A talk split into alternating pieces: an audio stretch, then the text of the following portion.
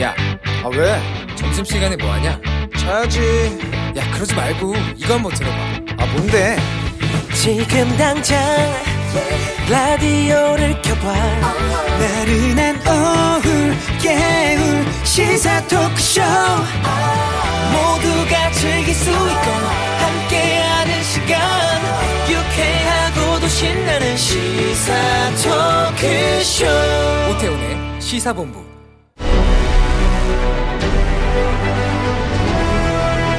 김철민의 본부 뉴스.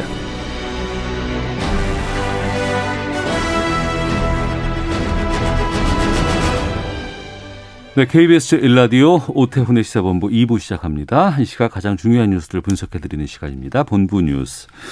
뉴스의 핵심을 짚어주시는 분입니다. KBS 보도본부의 아이언민, 김철민 해설위원과 함께하겠습니다. 어서 오세요. 네, 안녕하세요. 김철민입니다. 예.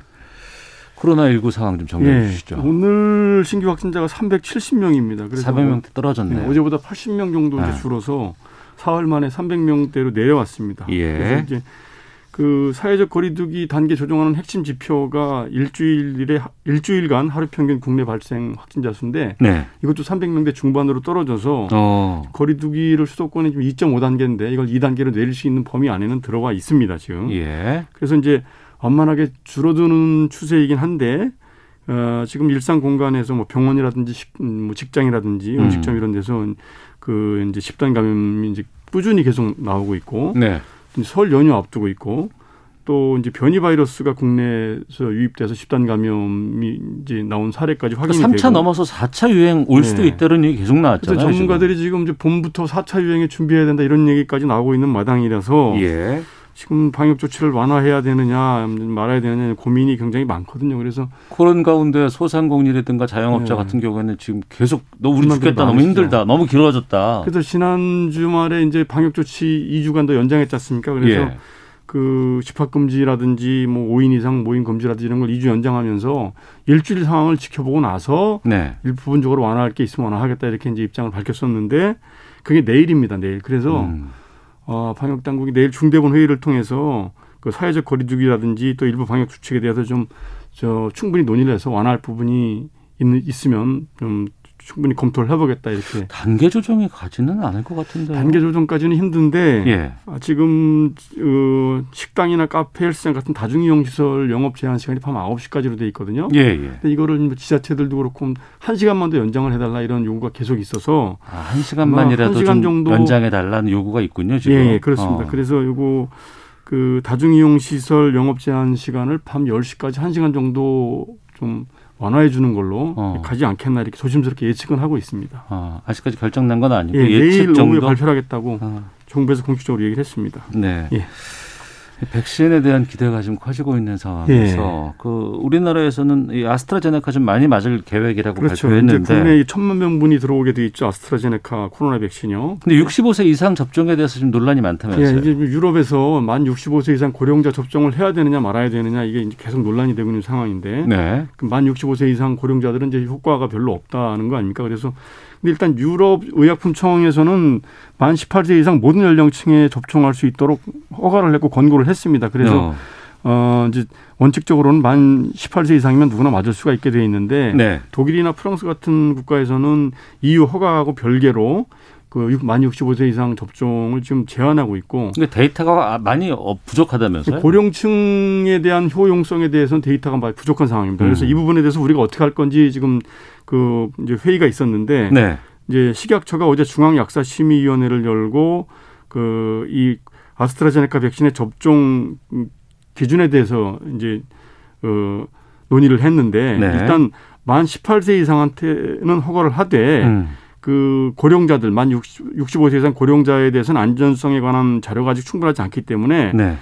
신중 결정해야 되기 때문에 한 번 더 논의를 해보자. 아. 그래서 일단 판단을 보류를 했습니다. 예. 보통 이 코로나 백신이나 치료제는 이 객관적이고 공정한 심사를 위해서 1차로 검증 자문단이 한번 검증을 하고 2차로 중앙약사심의위원회에서 한번 심의를 하고 마지막으로 3차 이제 최종 점검위원회에서 결정을 내리거든요. 근데 어제 이제 2차 중앙약사심의위원회 심의가 있었던 건데 네. 그래서 이 아스트라제네카 백신을 어떻게 접종할 것인가에 대한 이제 기준을 마련하기 위해서 회의를 열었던 건데 그래서 일단 그 아스트라제네카 백신은 현재 진행하고 있는 임상시험 결과를 제출하는 조건으로 해서 품목 허가를 내주고 접종을 시작을 하- 하되 네. 그래서 만 18세 이상 모든 연령층에 그 2회 투여하는 걸로 음. 이렇게 이루어지는데 일단 임신부는 제외하기로 했습니다. 임신부들은 그 일단 임신 기간 중에 접종을 권장하지 않고 네. 또 모유를 수유하는 수유부들도 음. 이 해당 백신이 모유에 분비되는지 여부에 대해서 지금 확실하게 확인이 안 됐기 때문에 여기도 아. 제한을 하고 그다음에 이제 남아 있는 게 만 65세 이상 고령자인데 이 부분에 대해서는 지금 아직 안전성이나 효- 효용성에 대한 자료가 충분하지 않기 때문에 네. 그 예방접종 전문위원회의 삼차 논의를 한 번 더 거쳐서 음. 어, 결, 결론을 내자 이렇게 일단 판단을 보류해 놓은 상황입니다. 네. 그래서 이제 식약처가 조만간 이 최종 점검위원회를 열고서 일차 검증 자문단 회의 결과, 이차 중앙약사심의위원회 자문 요, 이 결과를 다 종합을 해서 최종적으로 이제 음, 백신 허가 여부 그다음에 접종 기준 이런 거를 마련을 하겠다 이렇게 밝혔습니다. 그러니까 이 부분은 아스트라제네카 백신에 대한 그렇죠. 것이죠. 예. 모더나라든가 화이자라든가 이 예, 부분은 거기까지는 아니고. 예. 예. 지금 그 고령자 접종 논란이 벌어지고 있는 아스트라제네카 백신에 대해서만 이런 기준을 지금 마련을 한 겁니다. 그리고 예. 어, 경찰청이 낙동강변 살인 사건 수사와 관련해서 사과를 했네요. 네, 경찰청이 오늘 공식 사과했습니다. 이 낙동강변 살인 사건이라는 게 이제 1990년도에 그 부산 엄중동에서 일어난 살인 사건인데 네. 이때 이제 1년 10개월 만에 그 최인철 장동익 씨가 살인 용의자로 체포가 돼서 무기징역을 선고받고 21년간 복역을 했습니다. 그래서 네. 이제 2013년에 모범수로 나와서 이제 재심을 청구한 사건인데 어제 부산고법에서 이 재심 선고 공판에서 당시에 경찰 고문이나 가혹행위 때문에 허위자백이 이뤄졌고 음. 그래서 이 허위자백의 증거 능력이 없다 이러면서 무죄가 난 사건입니다. 네. 그래서 이제 이 재심 무죄 판결 하루 만에 경찰청이 공식적으로 사과를 했습니다. 그래서 오늘 사과문을 발표했는데 그 재심 청구인 그리고 그 가족 그 모든 분에게 깊은 위로와 사과의 말씀을 드린다. 그 당시에 적법 절차라든지 인권 중심 수사 원칙을 지키지 못한 부분이 매우 부끄럽다. 네. 이로 인해서 큰 상처를 드린 점 깊이 반성한다. 그 이 사건을 인권보호 가치를 재인식하는 반면 교사로 삼아서 억울한 피해자가 다시는 생긴 일이 없도록 노력하겠다. 이렇게 이제 사과문을 공식 발표했습니다. 네. 하나만 짧게 보겠습니다. 예. 국민의힘 지금 경선 진출자 확정했어요 오늘. 예, 그래서 부산시장, 서울시장 예비 이 후보들 그 이제 경선 후보들 일- 어, 예비 경선 결과가 오늘 나왔습니다. 그래서 네. 이 선거전은 국민의힘이 한 발 빠르게 좀 움직이는 것 같은 음- 음, 모양새인데요. 국민의힘이 지난 3일부터 이제 오늘까지 이틀 동안 책임 당원 투표 20%, 일반 시민 여론조사 80%를 반영을 해서 예비 경선을 실시를 여론조사를 실시를 했고 예. 그 결과를 오늘 오전에 발표를 했습니다. 그래서 그 정진석 위원장이 발표를 했는데 그 내용을 보면 서울시장에는 나경원, 오세훈, 오신환, 조은희 예비 후보가 이제 선정이 됐고 부산시장에는 박민식, 박성훈, 박형준, 이현주 예비 후보가 이제 각각 진출했습니다. 그래서 네. 서울에서 김근식, 김선동, 이승현, 이종구 예비 후보가 탈락을 했고 어. 부산에서는 이진복, 전성호 후보가 각각 탈락을 했습니다. 그래서 요 예비 경선 결과 이후에 이제 앞- 앞으로 이제 일대일 토론, 합동 토론, 뭐 TV 토론 이런 방식을 거쳐서 네. 다음 달 4일에 네. 최종적으로 이제 최종 후보 한 명을 선출을 하겠다 이렇게 경선 일정을 발표했습니다. 알겠습니다. 자, 본부 뉴스 KBS 보도본부의 김철민 해설위원과 함께했습니다. 고맙습니다. 네, 고맙습니다.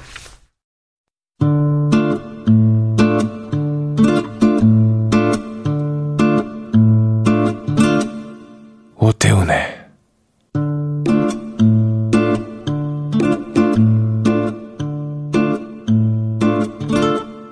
시사본부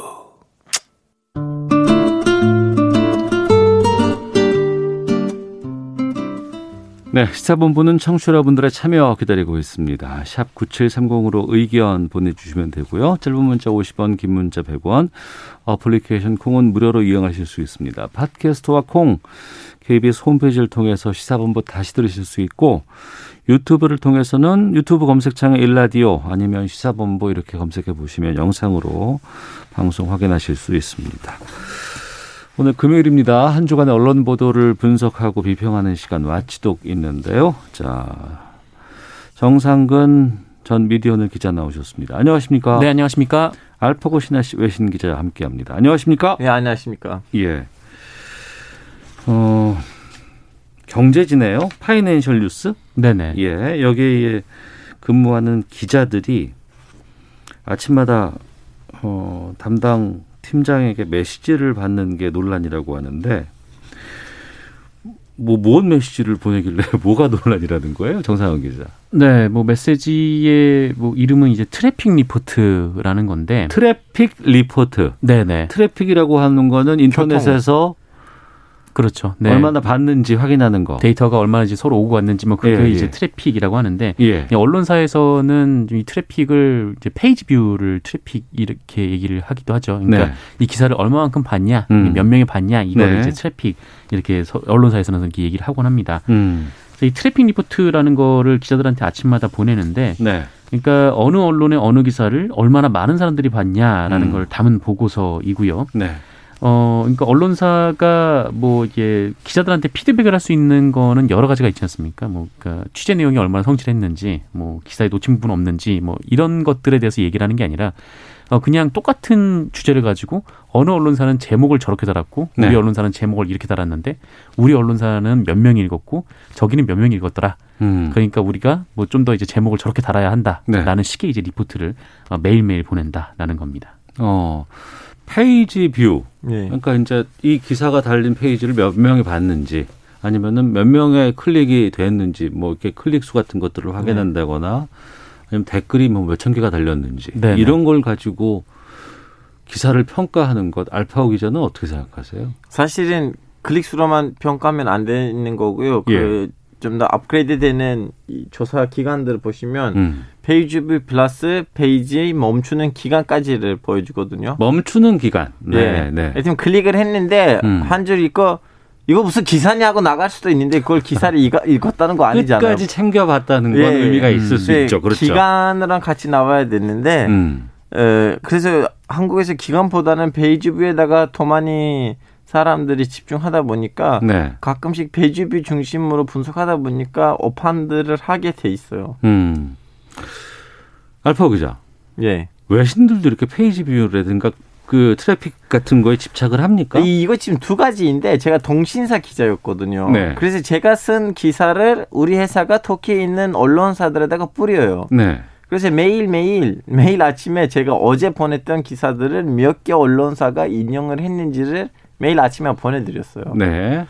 그래서 이거는 일종의 좀 약간 에, 압박이 되긴 하는데 음. 이, 이- 이 정도 이제 그 방금처럼 우리는 언급하는 아침에 출- 출근해서 보니까 네. 항상 전날 누가 쓴 게 몇 명이 받고 음. 이런 네, 것들을 이거는 그 매일매일 아니고 일주일에 한 번이고 어. 그리고 좀 약간 에, 상징적인 사건을 가지고 음. 우리가 이걸 썼는데 우리가 쓴 것을 이 정도로 보줬고 근데 딴 언론사에서 쓴 거 이 정도 보줬더라는 거를 주말마다 상징적인 기사 몇 개 위주로 그냥 단순히 해야 하는 거고 이렇게 이 정도는 아니었어요. 네. 정상원 기자.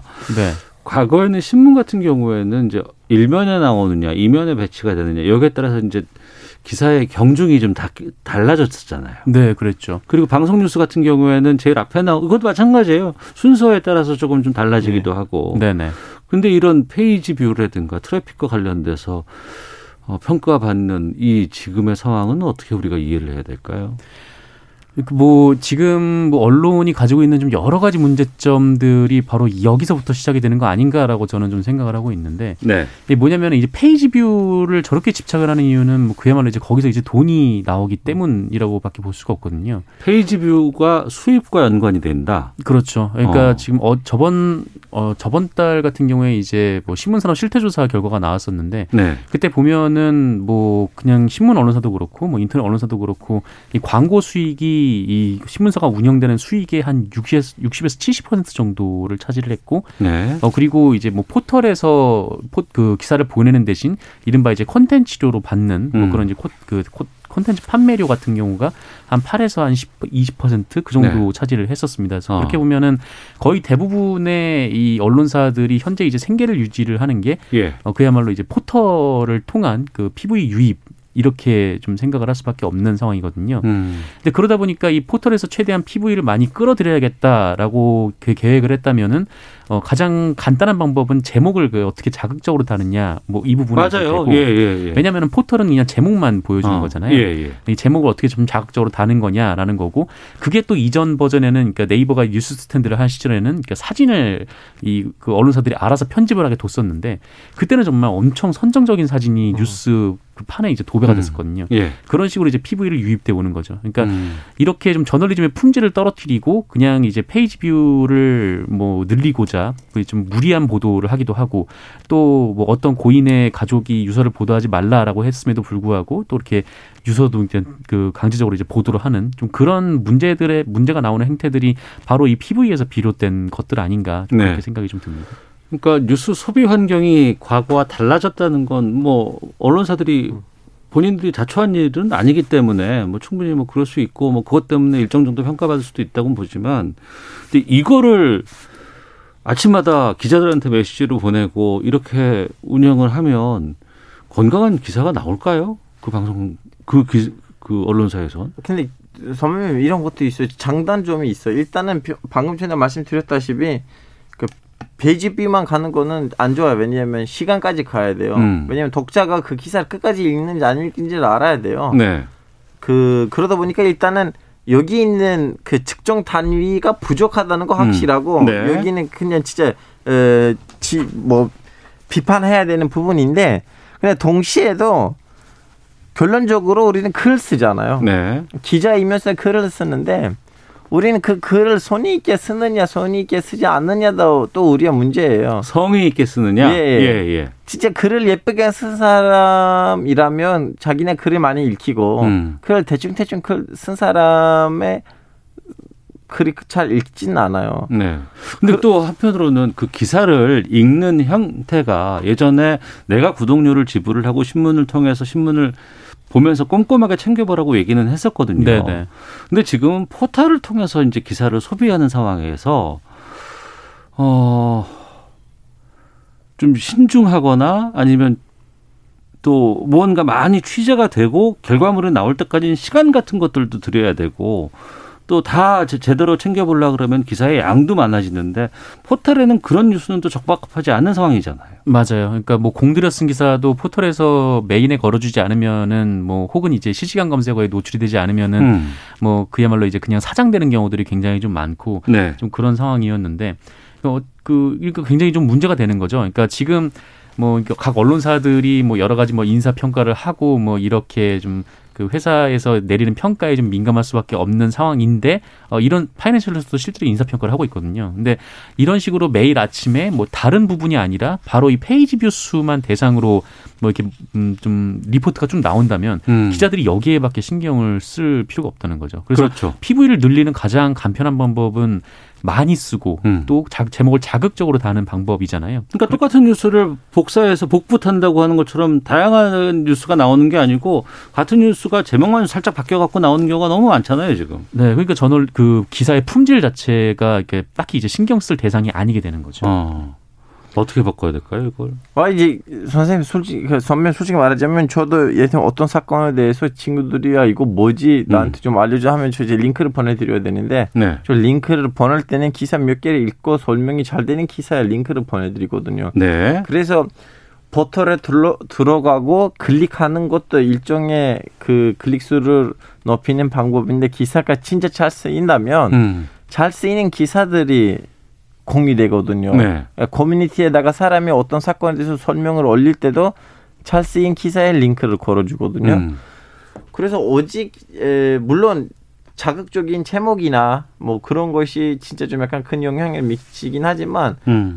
그래도 좀 약간 종합적으로 봤을 때는 기사가 잘 쓰이냐 잘 안 쓰이냐도 그 기사의 클릭 수에다가 영향을 미친다고 보고 있어요. 그래서 여기는 으, 정확한 답이 없다고 생각해요. 네이버가 많이 본 뉴스, 뭐 랭킹 뉴스 이런 거 이제 다뤘었는데 이거 이제 없앤다면서요. 네, 뭐 많이 본 뉴스는 이제 없어졌고 그다음에 네. 이제 실시간 검색어도 폐지를 하기로 했습니다. 어. 그러니까 실시간 검색어가 그동안 계속 문제로 제기가 되었었는데 왜냐면은 이제 실시간 검색어를 쓰면은 그냥 거기에 맞는 이제 기사들 그러니까 좀 어, 뭐라고 할까요? 이게 독자들 입장에선 공예에 가까운 이게 똑같은 기사들이 반복적으로 쭉 노출이 되는 경우가 굉장히 좀 많았었거든요. 그 구미가 당기는 기사가 계속 나올 거 아니에요? 네, 또 네. 게다가 이 실시간 검색어를 두고 여러 가지 좀 논란이 있었는데 뭐 이제 광고 관련된 이렇게 실시간 검색어 배치가 있었던 거 아니냐 좀 음. 이런 의혹도 있었었고 그리고 근데 여론 조작이 된다. 뭐 어떤 것들은 실시간 검색어에서 갑자기 좀 빠지기도 하고 좀 그런 일들이 벌어지다 보니까 논란이 좀 많았었고 그래서 이제 네이버가 이 실시간 검색어까지 폐지를 하기로 한 상황입니다. 그러면 클릭 수,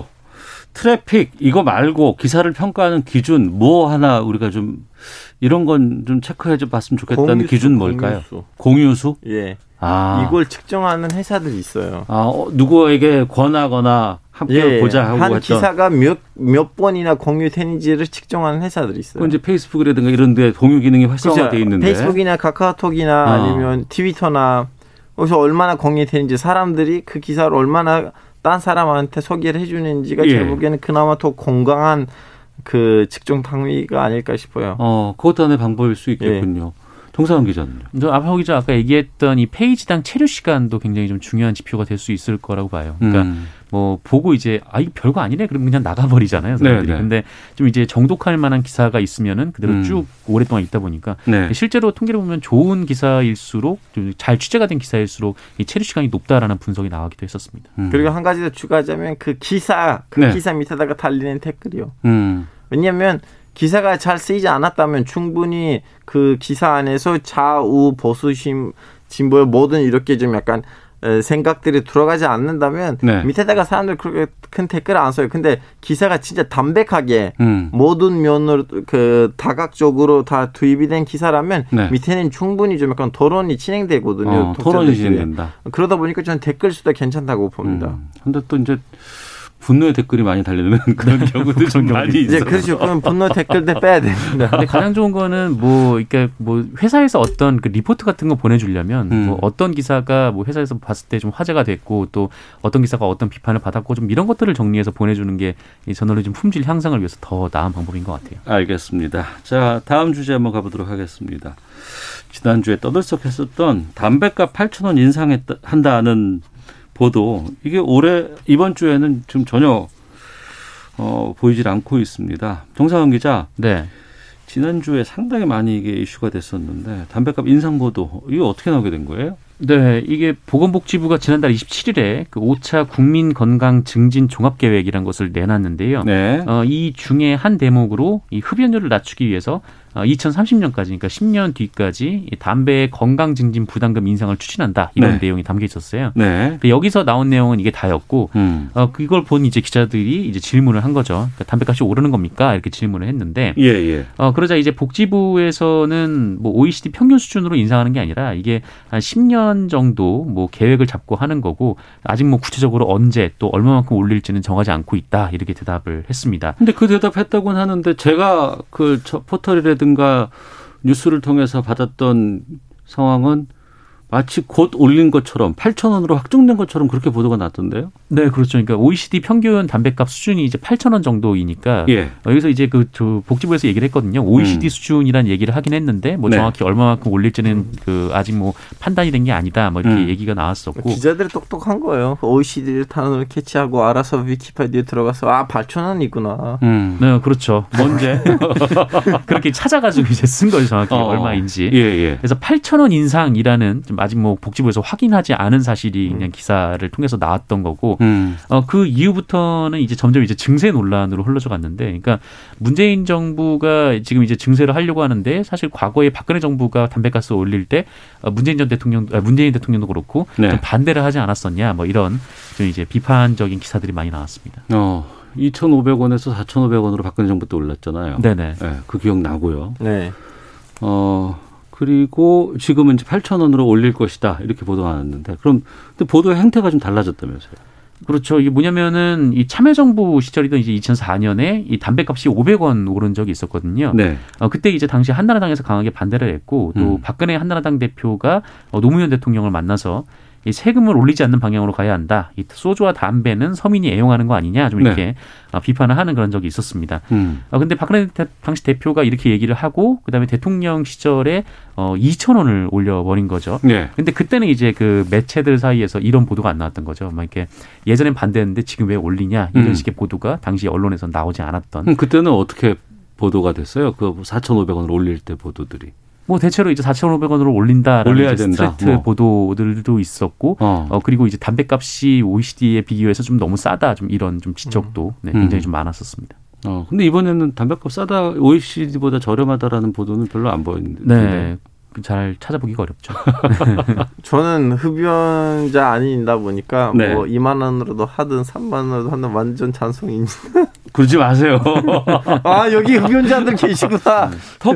터키에서도 술, 담배 팔 거 아니에요? 예, 예. 어, 어. 터키에서는 술 담배는 다 그 뭐라고 해야 되나 독점으로 발려 그 국가 감시하에서 발려요. 음. 아. 국가한테 허락 받아야지 팔 수가 있는데 근데 그 허락 받는 건 힘들지는 않아요. 어, 음. 판밤 10시가 지나가면 술 담배 그 판매가 금지예요. 네. 10시까지 음. 판매할 수가 있고요. 우리도 예전엔 독점으로 해서 전매청이라고 해가지고 네, 네. 예, 딱 그런 기관이 좀 있었기도 근데 이제 했었고. 정, 저 뭐냐면 이제 중간중간에 담배하고 술랑 관련된 이제 법안이 나올 때, 뭐 음. 예를 들면 증세라든가 등등은 네. 좌우 다 합작을 합니다. 음. 유일하게 터키를 통일시켜주는, 통합시켜주는 거는 술, 담배예요. 네. 지난주까지만 해도 계속 이렇게 8천 원으로 올릴 것이냐 이런 보도도 계속 나왔다가 어, 정세균 총리도 나서서 추진 계획 없다고 못 봤고 그 이후로는 이제 언론 보도들이 이제 멈춘 지금 상황인 것 같아요. 네네. 이거 우리가 어떻게 좀 이해를 해야 되고 또 어떻게 좀 정리가 돼야 된다고 보세요? 두 분께서는. 어, 이게 첫 보도 이후에 이제 논란이 살짝 되니까 거기에 네. 이제 언론들이 막 이제 몰려가서 같이 기사를 쓰고 뭐 비슷한 기사를 내고 그렇게 이런 이런 일이 좀 계속 반복이 되었었던 거죠. 근데 음. 이게 팩트가 좀 정리가 되니까 이제 그제부터는 얘기가 안 나왔던 건데 네. 근데 가만히 보면은 이 담배값 인상이라는 이슈도 좀 여러 가지 좀 논의를 해볼 만한 측면은 있어요. 그 우리나라 담배값이 뭐 다른 나라에 비해서 좀 물가적으로 좀 싸기도 하고 좀 그런 음. 측면은 분명히 있는데 네. 그래서 어떻게 뭐 이걸 올릴 건지 올리면 얼마나 올릴 건지 그리고 또 이 담배를 뭐 그 국가에서 뭐 전단에서 판매하는 게 맞는지 여러 가지 그 논의거리가 있을 수가 있는데 어 그런데 그냥 이렇게 마치 이제 뭔가 이슈가 되면 그냥 우르르 따라갔다가 또 어, 사실이 아니래 그럼 또 우르르 나오고 이런 식으로 이제 왔다 갔다 해서는 뭐 그런 실질적인 논의는 잘 안 될 수밖에 없는 거죠. 네, 담배 좋지 않다는 건 모든 사람들이 다 알고 있고 백해무익하다고 얘기하는 거 다들 공감하고 있고 다만 또 한편으로는 담배값 인상을 하면 네. 어, 거기에 따라서 흡연율과의 상관과 분명히 있다는 건 많은 분들이 알고 있는 내용이거든요. 네네. 근데 다만 이거를 지금 할 것이냐 나중에 할 것이냐 또 지금 이미 이제 담배를 이제 피우고 있는 분들이 있고 아니면 청소년들에 또 피우 영향을 줄 수가 예. 있기 때문에 이런 부분들을 언론이 좀 저는 고려하고 거기에 맞는 기사가 나와야 된다고 보는데 어떻게 보시는지 근데 이제 이번에는 그 정부의 한 기관에서 언급이 나오고 정부의 한 기관에서는 어? 우리 그런 주제는 없는데요 하니까 언론도 당황했다고 생각합니다. 그러니까 네 아니 왜냐면 언론 그 정부의 한 기관에서 충분히 좀 약간 이 정도의 멘트가 아, 나왔으면 음. 다른 정부 기관들도 어느 정도 좀 약간 알아야 되는데 그러다 보니까 그런 좀 약간 그 헐렁 황당한 그림이 나오지 않을까 싶어요 네. 개인적인 생각. 정상환 기자는 뭐 어쨌든 뭐 담배값도 그렇고 우리 사회에 좀 논의를 해볼 음. 만한 주제 뭐 이슈들이 많고 네. 언론이 여기에 이제 공론장 역할을 음. 하는 것도 언론의 중요한 기능 중 하나라고 생각이 드는데 근데 요새 아까 이제 앞선 주제와 좀 연결이 된 건데 그냥 네. 우리나라 언론은 그냥 좀 어, 페이지 뷰가 될 만한 거리를 어, 찾아서 어. 제목을 좀 자극적으로 달고 장사. 예. 네, 그렇게 그냥 분노만 유발하고 끝내버리는 그리고 또 이런 논란들이 뭐 다른 이슈에서도 반복되는 좀 이런 일들이 좀 벌어지는데 좀 뭐랄까요, 하여튼 좀 차분하게 좀 맞습니다. 언론이, 네, 그러니까 대응했으면 건강한 좋겠어요. 논쟁을 언론이 시작을 하고 또 그걸 통해서 사람들의 의견들이 표출이 되고 또 그런 치열한 논쟁 끝에 좋은 결과가 도출이 된다 그러면 그건 정말 언론의 역할이 전 있다고 보거든요. 근데 그런 상황들이 요즘에 좀 잘 드러나진 않고 오히려 좀 부추기는 뭐- 무언가가 좀 있지 않나라는 생각이 들어서 살펴봤습니다. 자, 여기까지 하도록 하겠습니다. 자, 주간 미디어 비평 와치독 정상근 기자, 알파고 신하시 외신 기자 두 분과 함께했습니다. 두 분 말씀 고맙습니다. 감사합니다. 헤드라인 뉴스입니다. 정부가 내일 중앙재난안전대책본부 회의에서 거리두기 관련 방역수칙에 대한 조정 여부를 결정해 발표하겠다고 밝혔습니다. 정부가 전국에서 가장 큰 규모의 서울역 쪽방촌을 정비해 임대주택과 분양주택 등 2,400여 호를 공급하기로 했습니다. 주호영 국민의힘 원내대표는 국민의당과의 합당과 관련해 서울시장 후보 단일화 과정을 거치고 난 다음에 자연스럽게 합당 논의가 따를 것이라고 본다고 말했습니다. 월성원전 1호기 경제성 평가에 부당하게 관여한 혐의를 받고 있는 백운규 전 산업통상자원부 장관에 대한 법원의 구속 전 피의자 신문이 오는 8일로 예정됐습니다. 코로나19 방역 조치로 경제적 피해를 본 자영업자와 중소상인의 손실 보상 등을 골자로 하는 법안이 참여연대 주도로 입법 청원됐습니다. 지금까지 라디오 정보센터 조진주였습니다. 이어서 기상청의 송소진 씨입니다.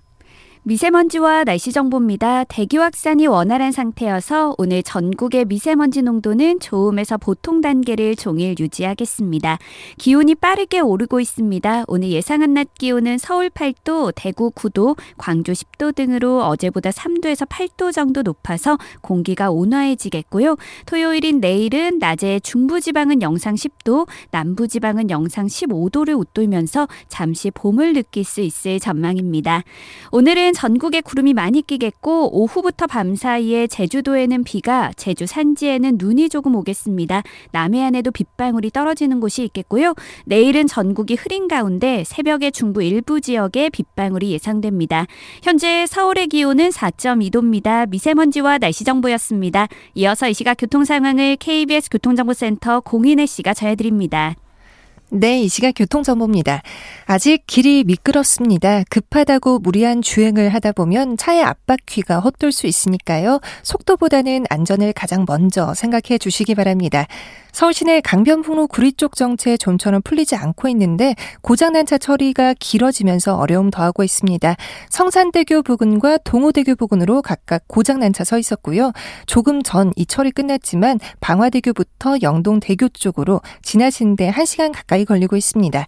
또 북부간선도로는 신내에서 원릉 분기점 양방향이 서부간선도로 성산대교 쪽 광명교부터 전구간 쭉 밀려 있고요.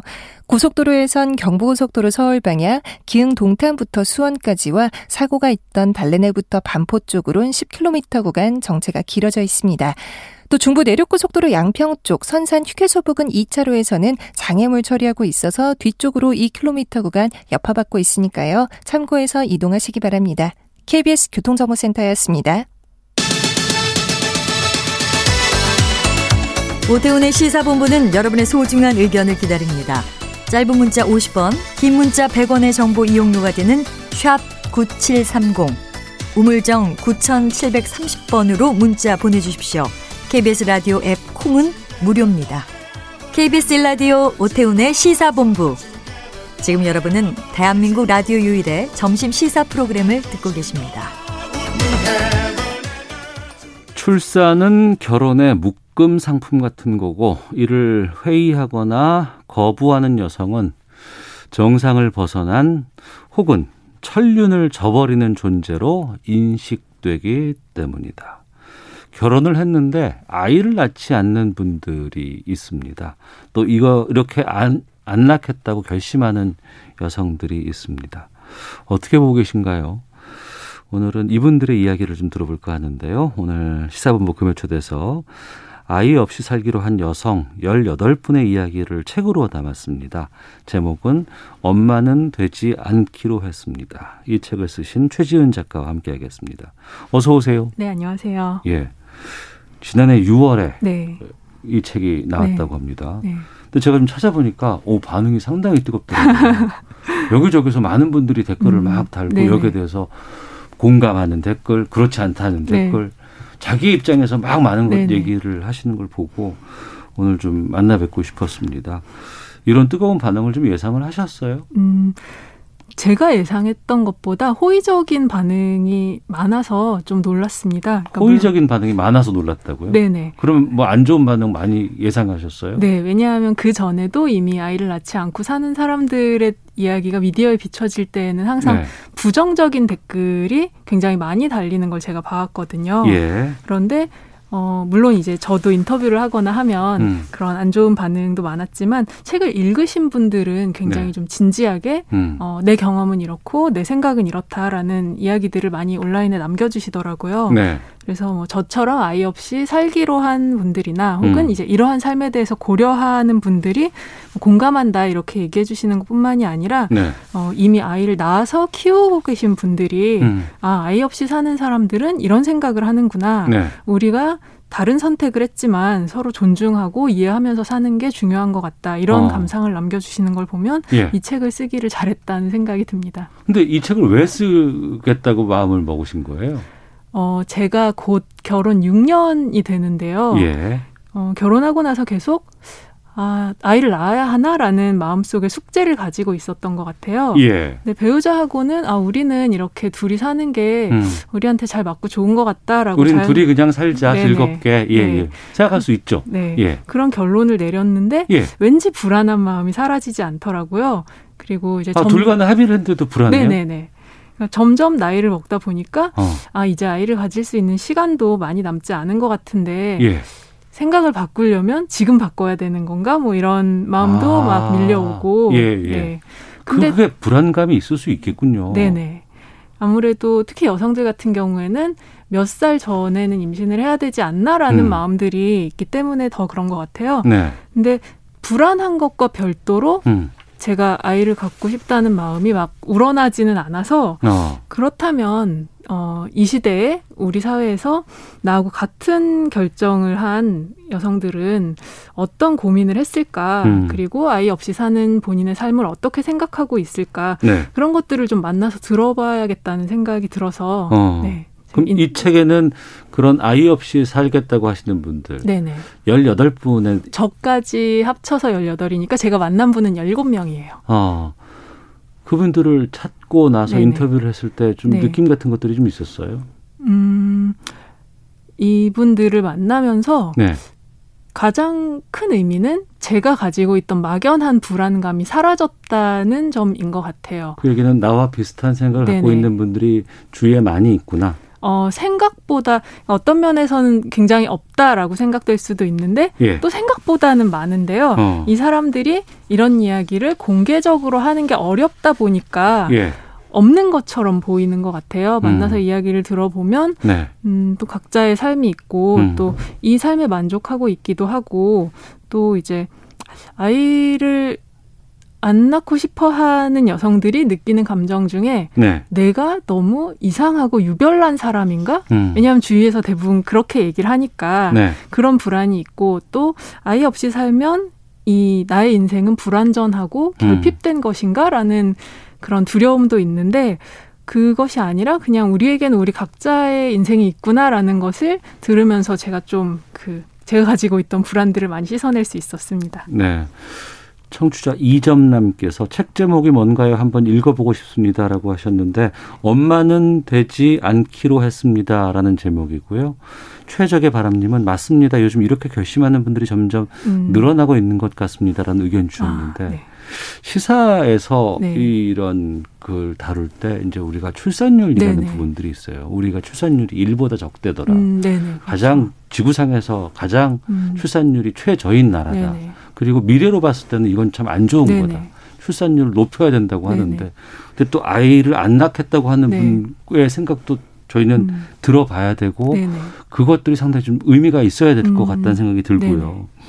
책의 첫 부분이 이렇게 시작을 해요. 아이 없이 살기 모두 100% 확신해서 결정했을까라는 네. 질문인데, 아, 이 질문에 뭐라고 다들 인터뷰를 하시면서 답을 다 하시던가요? 음, 제가 이 궁금증을 가졌던 거는 굉장히 많은 분들이 어, 이 무자녀 부부 이제 흔히 딩크라고 하죠. 네. 딩크에 대해 이야기할 때 그런 사람들은 처음부터 흔들리지 않고 확신을 가지고 결정을 내린 사람들이다. 그러니까 아이를 낳을지 말지 고민이 되는 사람은 낳아야 되는 사람이다라고 얘기하는 걸 굉장히 많이 봤기 때문이에요. 어, 근데 말씀드렸듯이 저도 이 결정을 내리는데 시간이 좀 걸렸고 예. 그렇기 때문에 누구나 이렇게 처음부터 확신하는 건 아닐 거라는 생각이 들었거든요. 음, 그래서 게다가 이제 아이를 낳는 것은 인생에서 정말 큰 결정이기 때문에 네. 결혼했으니까 최대한 빨리 낳아야 된다. 혹은 음. 뭐 몇 살이 되기 전에 얼른 결정해야 된다 이런 네. 식으로 쫓기면 안 된다는 생각을 했어요. 어. 그래서 제가 만나본 분들은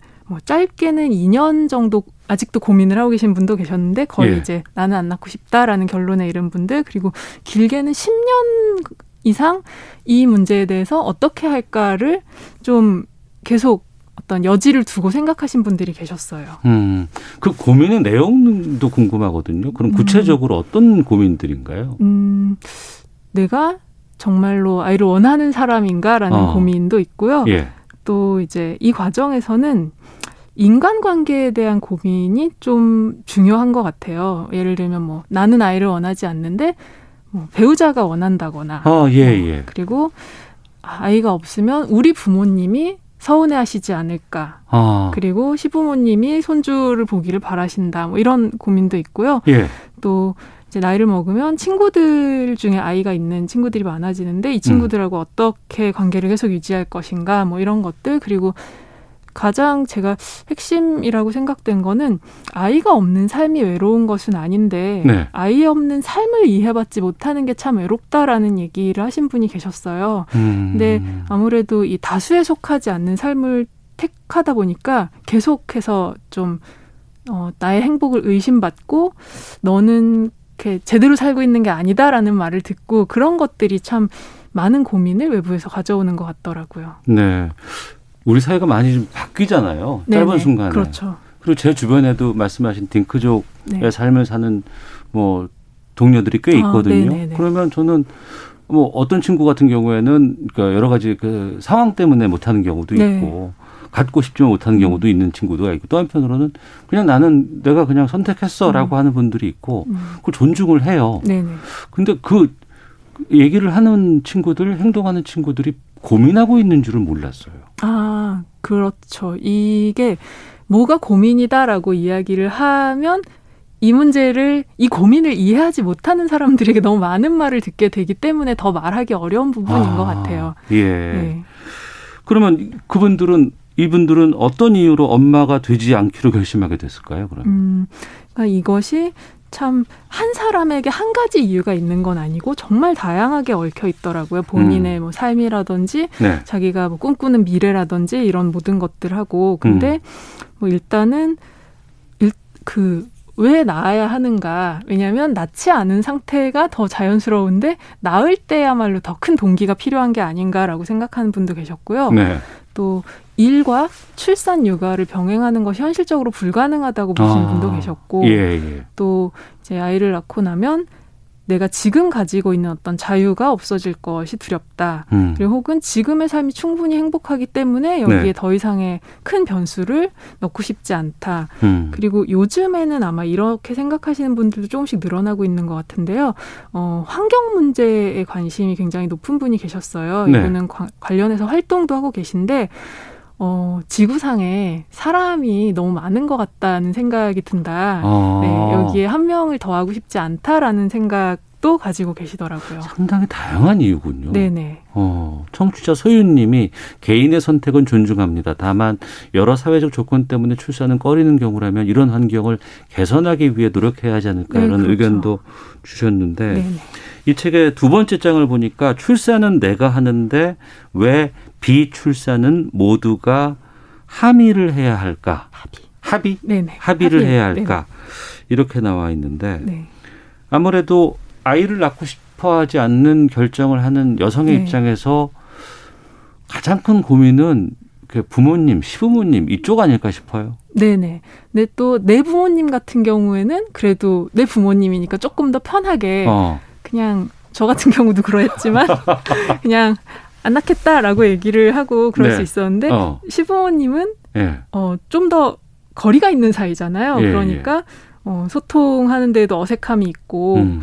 어, 이런 이야기를 나누기에도 좀 서먹한 관계이기도 하고 그런데 한국에서 며느리라는 존재가 되게 시가에 귀속되는 사람인 것처럼 인식되는 경우가 많고 음. 그래서 어, 결혼을 했으면 당연히 이제 출산이 의무라고 생각하시는 분들도 많은 것 같아요. 네. 그래서 왜 어, 시부모님이 아들 부부, 아들 며느리의 성생활에 대해서도 간섭하시는 경우들이 적지 않은 걸로 알고 있거든요. 음. 그래서 애는 언제 가질 거냐, 뭐 피임하지 마라 이런 말씀하시고 그러니까 굉장히 부담스럽죠. 네. 네.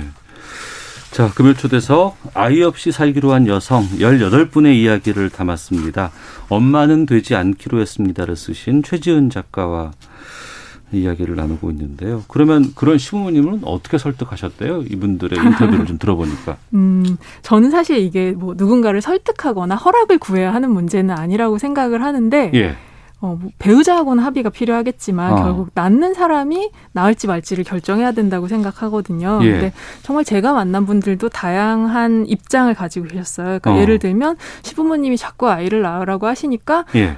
아, 일단 직업을 가져서 어. 이 상황을 좀 피해야겠다라고 생각하셔서 이제 자격증 따신 분도 계셨고 네. 또 일단 남편이 나이가 좀 더 들 때까지 음. 버티기를 해보자. 네. 우리가 안 낳겠다고 말을 하지는 않고 음. 그런 분도 계셨고, 근데 이제 이 시부모님으로 인한 스트레스가 좀 적은 경우는 네. 제가 보니까 이 배우자가 부모님으로부터 정서적으로 독립이 된 경우, 아. 예, 아버 부- 자기 부모님에게 그것은 저희가 알아서 하겠습니다라고 딱 잘라서 이야기할 수 있는 그런 관계인 분 예. 그리고 어, 경제적으로 독립한 경우 그러니까 어. 부모님의 지원을 받으면 훨씬 이런 문제가 복잡해지잖아요. 예, 예. 그리고 또 이제 이 아이를 아이 없이 사는 삶에 대한 배우자의 강한 의지. 그러니까 아들이 나는 애가 없이 살고 싶다라고 이야기를 하면 이 며느리에게 부담을 주는 게 더 어려워지잖아요. 어. 어, 그런 것들 그리고 여성의 수입이 배우자보다 안정적이거나 높은 경우에는 예. 또 이런 것들을 좀 강요하기가 어려워지는 면이 있더라고요. 어. 근데 무엇보다 중요한 것은 자기 부모는 자기가 책임지고 이야기를 해서 배우자에게 부담이 가지 않도록 하는 어. 게 아닐까 싶습니다. 우리가 저 직장 생활을 하거나 뭐 사회 생활을 하면서 사람을 만날 경우에 서로 이제 뭐 물어보잖아요. 네네. 나이를 물어보고 요즘 나이 물어보는 거 실례거든요. 네. 정말 조심해야 되는데 근데 또 서스럼 없이 애는 몇이야? 뭐, 아, 네. 어. 뭐 이런 얘기 많이 하고 네네. 어 첫째밖에 없어 왜 둘째 안 낳았어 뭐 이런 얘기 막 하거든요. 네네. 근데 이게 부담이 된다는 거 아니에요? 아, 그렇죠. 사실 굉장히 너무 사적인 이야기이고 또 어. 예. 각자의 사정이 있는데 그거를 뭐 당연히 애가 있어야지 혹은 당연히 음. 애는 둘은 있어야지 뭐 혹은 뭐 아유 왜 그 집은 뭐 딸만 있어 아들이 하나는 있어야지 이런 식으로 전제를 가지고 이야기를 하는 게 네. 서로를 참 이게 격이 없이 하는 질문이라고 생각될지 모르지만 사실은 굉장히 서로 불편한 관계를 만드는 음. 방식의 이야기인 것 같아요. 네. 1716님은 이런 질문 어떨지 모르지만 지금은 괜찮아도 나중에 나이가 많이 들어서 후회하게 되지는 않을까요? 이런 불안 없어요라는 질문도 주셨고 아, 네네. 많이 들으시죠.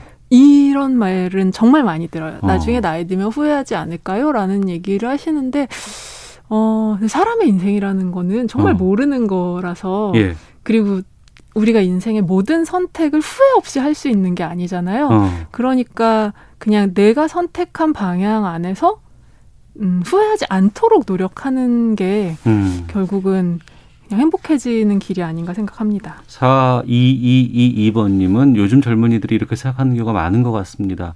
삶 자체가 팍팍하다 보니 음. 생각의 차이로 인정할 수 있다고 봅니다라는 의견도 음. 주셨는데 아이 낳기를 망설여지는 이유가 상당히 많은 요즘이긴 합니다. 어, 이 책 세 번째 장의 제목에 보니까 한국에서 엄마가 돼도 괜찮을까인데 그러니까 우리나라에서 살면서 출산에 대한 동기를 얻기 힘들다거나 자꾸만 잃는 경험이기도 하다. 네. 이런 내용도 담겨 있더라고요. 네. 어떤 뜻인 거예요? 음, 이거는 제가 나이를 먹고 뭐 제 친구들이나 언니나 주위 사람들이 엄마가 되는 과정을 보면 네. 정말 이 사람은 변하지 않았는데 단지 임신을 하고 출산을 해서 아이를 데리고 다닌다는 것만으로도 그냥 굉장히 다른 존재가 된 것처럼 힘든 순간들이 많더라고요. 그러니까 일상적으로는 어, 지하철이나 버스에 임산부석이 왜 필요하냐라고 계속해서 의문을 제기하고 비난하는 사람들이 있잖아요. 어. 근데 그것은 사실 우리 사회가 해줄 수 있는 아주 작은 배려인데 예. 그것조차도 뭔가 어 너희들의 어 너희들의 인생이고 너희들이 좋아서 임신을 해놓고 왜 우리한테 도와달라고 하냐라는 식으로 싸늘한 시선을 보낸 사람들이 아, 그렇게까지 해요? 그 그렇죠. 네, 어. 계속, 계속 논란이 발생을 하고 예. 그런다는 것 자체가 이 임신하고 출산한 여성에겐 굉장히 큰 심적인 스트레스가 되거든요. 음. 그리고 뭐 가끔 뭐 임신한 여성을 뭐 공공장소에서 폭행을 했다 뭐 이런 기사들을 보면 이제 이것들이 되게 두려움이 되는 거죠. 그리고 아. 이를 데리고 다니는 여성들이 예. 밖에서 좀 부당한 대우나 무례한 음. 일을 겪어도 네. 거기서 바로 대응할 수가 없는 거예요. 왜냐면 아이를 아이한테 혹시라도 위험한 일이 생기면 안 되니까. 음. 그러니까 그러한 스트레스들을 굉장히 많이 겪더라고요. 뭐 이제 학업이나 그리고 일을 계속 이어가기 힘든 건 또 말할 것도 없고요. 아이를 위해서라도 안 그거 그런 상황이 쉽지 않아서 네네네. 어, 또 인터뷰했던 상당수의 분들이 돈 문제를 네네. 고려했다는 건 어떤 내용인 거예요? 음, 제가 그 이 책에서 한 신문사에서 대한민국 양육비 계산기라는 것을 이제 온라인으로 만들어서 다 해볼 수 있도록 네. 했던 적이 있어요. 근데 제가 아이를 임신해서 낳아서 키우고 대학교까지 졸업을 시키는데 드는 돈이 3억 4천 119만 2천 원이 나오더라고요. 3억 4천이요? 네네. 네. 어. 한 아이를 키우는데. 예, 예. 근데 여기에는 집값이 제외된 돈이에요. 어. 그러니까 정말 많은 돈이 드는 거잖아요. 음. 근데 어, 이렇게 여유로운 사람이 많지 않기도 하고 네. 제가 만난 분들도 이제 직업이 굉장히 다양했는데 뭐 저처럼 프리랜서 부부인 경우도 있고 뭐 음. 막 자영업을 시작하는 분도 계셨고 네. 또 이제 뭐 예술가인 분도 있었고 그랬는데 이제 이런 경우에는 어, 수입과 지출의 우선순위를 정해야 되고 네, 음. 내가 돈을 얼마나 많이 벌 수 있을까 좀 우려가 되는 부분도 있고 네. 그리고 또 어, 사람들이 흔히 아, 저 사람은 안정적으로 돈을 벌지 않나라고 생각하는 대기업에 다니는 회사원분도 그런 얘기를 하셨어요. 나처럼 평범한 직장인이 되는데에도 어. 너무 많은 돈이 드는 것 같다. 예. 근데 내가 내 아이를 나 정도의 직장인으로 만드는 것도 과연 할 수 있을지 어. 그냥 아이를 낳으면 그 아이도 힘들고 나도 힘들고 그렇지 않을까 이런 걱정을 하시더라고요. 결혼을 한 가정을 보면 언제 낳니? 빨리 낳아라. 빨리 낳아야 되지 않겠니?라고 얘기를 하는데 그 고민도 있지만 정작 내가 그러면 아이를 키워서 아이를 윤택하게 행복하게 잘 키우려고 하는데 보니까 어마어마한 비용이 발생한다는 거. 네네. 아무래도 교육비가 어느 정도로 들지 또 그 어, 규모를 감을 잡기 어려운 면도 있죠. 한국에서는. 예. 인터뷰 참가자분 중에 그 뉴칼레도니아라는 남태평양의 섬에서 네네. 살고 있는 분의 인터뷰도 하셨네요. 네. 근데 이 나라는 이 뉴칼레도니아 2019년 출산율이 2.14명이라고요. 네네.